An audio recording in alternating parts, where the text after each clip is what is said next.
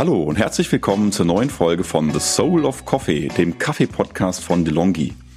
Hier geht es um alles rund um das Thema Kaffee, angefangen beim Anbau, der Ernte und dem Handel bis hin zum Röstgrad, der Zubereitung, der Gesundheit und aktuellen Kaffeetrends. Mein Name ist Matthias Hoppenwort, ich bin Röster und Barista und Inhaber der Rösterei Hoppenwort und Ploch und erzähle euch heute in Espresso-Länge den spannenden Unterschied zwischen gewaschenem und ungewaschenem Kaffee. Wir alle wissen, der Kaffee wird geröstet. Wir kaufen gerösteten Kaffee. Aber was passiert vor der Röstung? Und ähm, es fängt im Grunde an im Ursprung.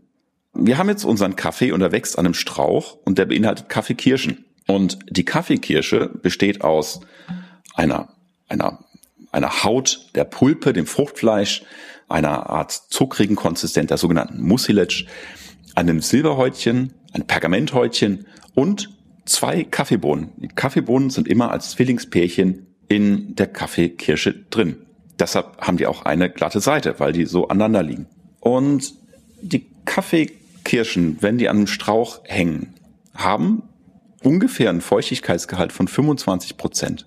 Es ist ein bisschen zu hoch, um die direkt zu rösten. Wir wollen einen Feuchtigkeitsgehalt haben von ungefähr 11 Prozent. Je nachdem, wie gleichmäßig das getrocknet ist, desto besser für den Kaffee, desto gleichmäßiger lässt sich das rösten. Und das Lustige ist, ähm, dass die Kaffeebohne mir sofort verrät, ob sie einigermaßen okay ist oder nicht, dadurch, dass sie überhaupt braun wird. Denn wisst ihr, was diese Bräunung ist? Es ist eine Karamellisierung. Das heißt, es ist Zucker, der braun wird.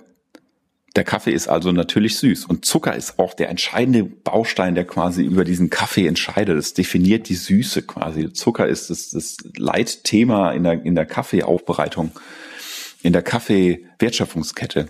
So, wir haben unsere Kaffeekirsche, wir haben unsere beiden Kaffeebohnen, die haben aber noch einen recht hohen Feuchtigkeitsgehalt. Wir haben jetzt zwei Optionen, wie ich an meine Kaffeebohnen herankomme und wie ich auf diesen Feuchtigkeitsgehalt komme. Und die eine Option ist, ich nehme alles außenrum ab und trockne dann quasi die Kaffeebohne ohne alles. Stichwort heißt abwaschen. Und dann stelle ich einen gewaschenen Kaffee her. Option zwei nicht abwaschen. Beim ungewaschenen Kaffee wird einfach diese Kaffeekirsche genommen und auf den Hof oder auf ein Bett gelegt. Das Ganze wird getrocknet. Das wird länger ernährt. Ich bekomme also noch mehr Süße in meine Kaffeebohnen rein. Gleichzeitig können auch andere Fermentationsreaktionen passieren. Wenn ich das jetzt auf ein erhöhtes Bett packe, dann gärt das tatsächlich. Ich war schon in Äthiopien und war bei der Natural-Produktion dabei und es roch so nach Kuhstall. Ich habe gedacht, wow, was riecht denn hier so nach Kuhstall? Und dann hat man seine Hand rein und es hat Fäden gezogen und es war warm wie ein Kompost. Und ich habe erst die Nase gerührt und habe gesagt, das kann nicht gut sein. Da muss wirklich der Kaffee verfault ja total. Aber dann habe ich den Kaffee probiert und habe gesagt, wow, der ist richtig süß, der hat sehr viel Flavor. Und damit sind wir auch schon so beim Kern des Ganzen, dass wir damit irgendwelche Ziele verfolgen, die, die quasi in der Tasse liegen. Was zeichnet ein Natural Kaffee in der Tasse aus und was zeichnet einen gewaschenen Kaffee aus? Und beim Natural sind wir schon mittendrin, dass wir sagen, der Natural hat mehr Süße, der hat Fermentation, wie so ein Blauschimmelkäse quasi. Da passieren wirklich fancy Sachen, die sich in der Tasse manifestieren. Natural Cafés sind süßer, haben weniger Säure, haben den Flavor mehr so in die Richtung, wenn man die Fruchtnoten beschreibt, Richtung dunkle Beeren, reife Früchte, sind aber auch gleichzeitig nicht so clean. Das ist ja klar, wenn das fermentiert, dann kann es ein bisschen dirty werden. Naturals schmecken vielen Leuten überhaupt nicht und manche wollen nur Naturals, polarisierende Kaffees. Beim gewaschenen Kaffee habe ich was anderes. Da habe ich mehr die Fruchtnoten Richtung Zitrus. Ich habe mehr Säure. Ich habe ein klares Tassenprofil, nicht so stark vielleicht. Das ist so dieses typische, was man von einem gewaschenen Kaffee bekommt. Gewaschene Kaffees erfordern etwas mehr Technologie. Ich brauche einfach meine Washing Station, meine Waschanlage, mein ein Gerät. Ich habe in vielen Ländern wesentlich höheren Wassereinsatz für gewaschene Kaffees was ich wo anbaue, hängt auch wirklich massiv damit zusammen, was ich für ein Klima habe. Vielleicht noch ein Satz. Die Welt ist mehr als nur gewaschene und ungewaschene Kaffees. Es gibt noch viele Zwischenstufen.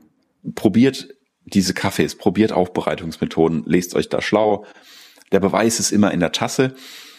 Was jetzt seit neuestem auf den Markt gekommen ist, ist anaerob aufbereitete Kaffees. Das ist noch sehr, sehr experimentell und sehr, sehr, sehr spannend. Die Kaffees werden einfach unter Ausschluss von Sauerstoff, unter Ausschluss von Luft fermentiert.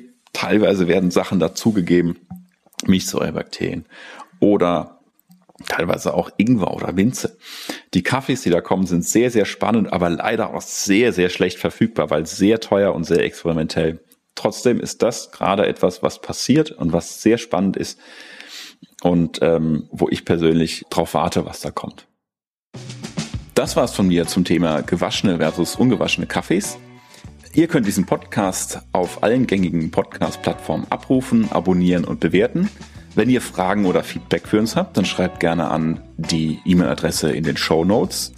Ich danke euch und bis zum nächsten Mal.